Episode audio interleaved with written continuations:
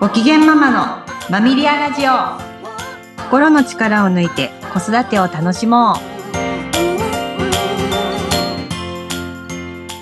皆さんこんにちは、マミリアの鎌田玲奈です。皆さんこんにちは、インタビュアーの石井真由子です。玲奈さん、今回のテーマ、アタッチメントの話ですね。はい、アタッチメントの話を今日はしたいなと思います。はい、はい、でアタッチメントっていうキーワードは聞いたことあります？はい、聞いたことあります。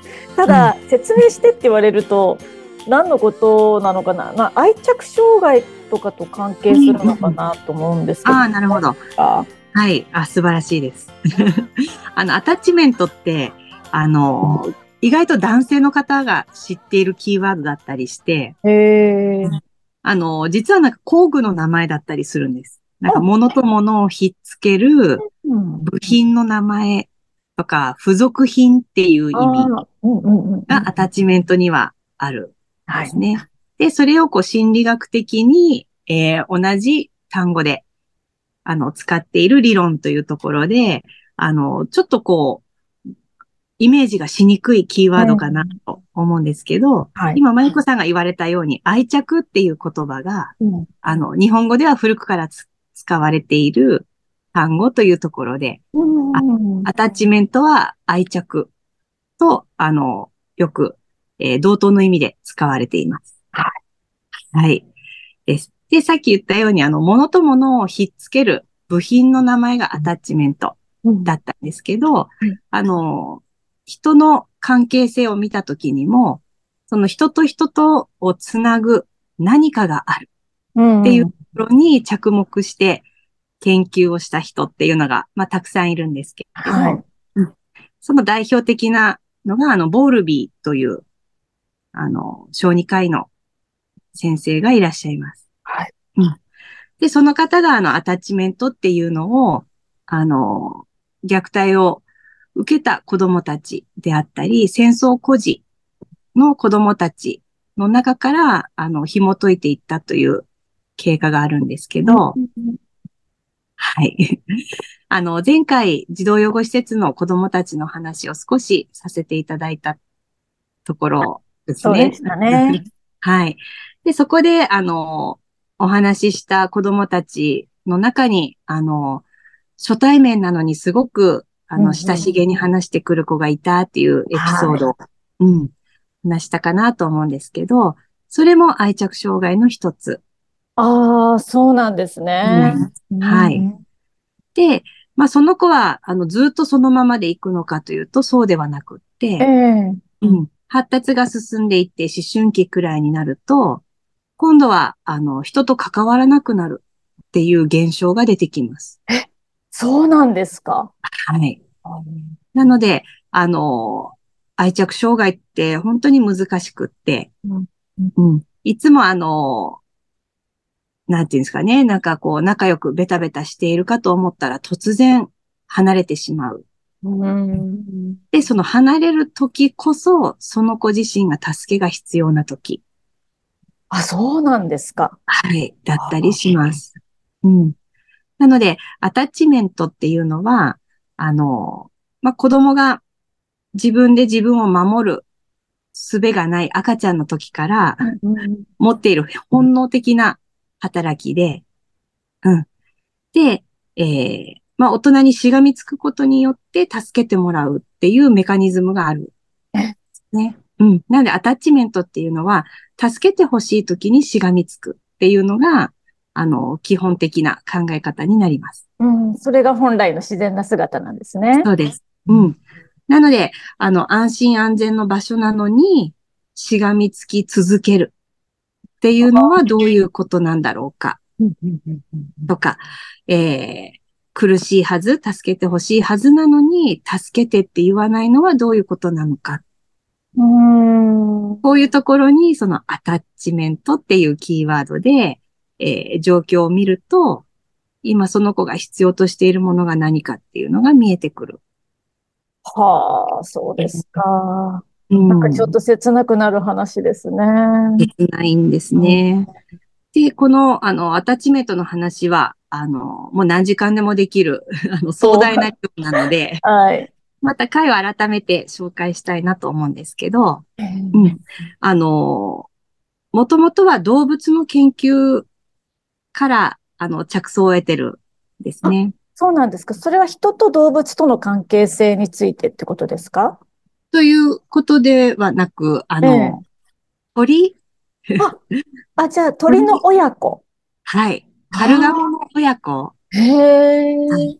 で、鳥って、孵化して、最初に目にした動くものが、もう親と認識するという。うん、ああ、聞いたことあります。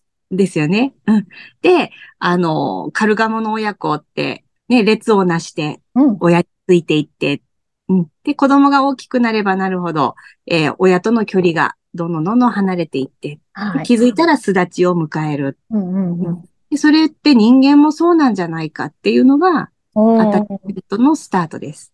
あ、そうだったんですね。うん、カルガモちゃんから始まったんですね。そうです。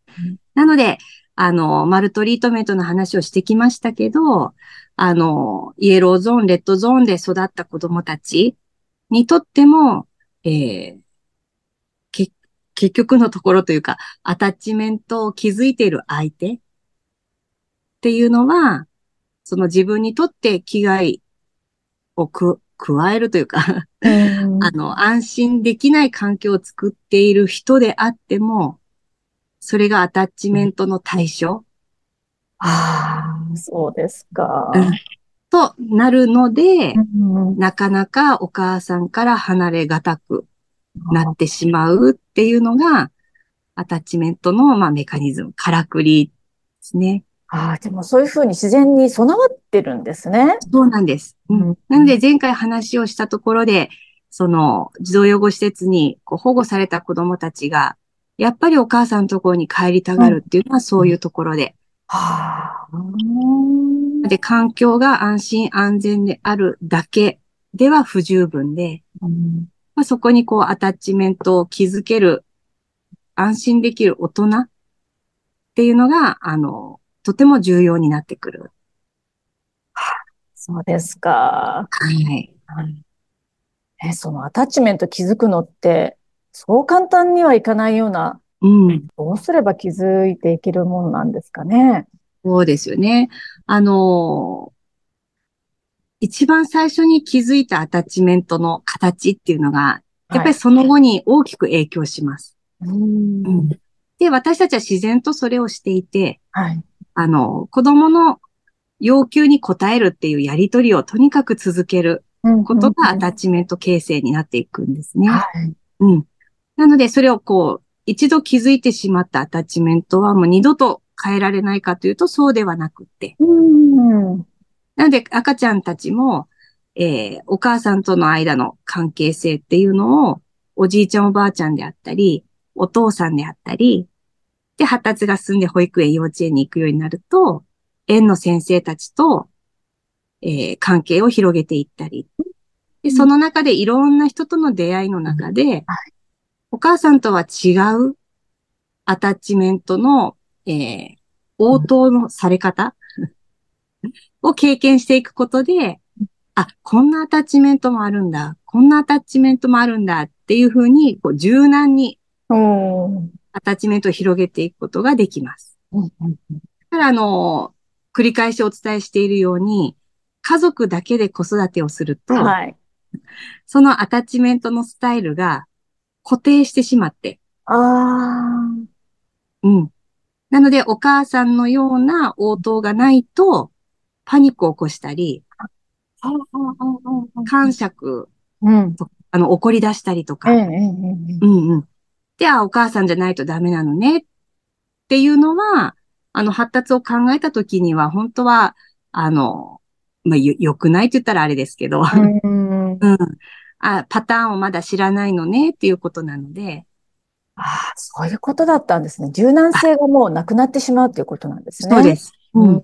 なので、最初の一人、初めての一人っていう、大体お母さんなんですけど、はい、お母さんのインパクトってかなり強いです。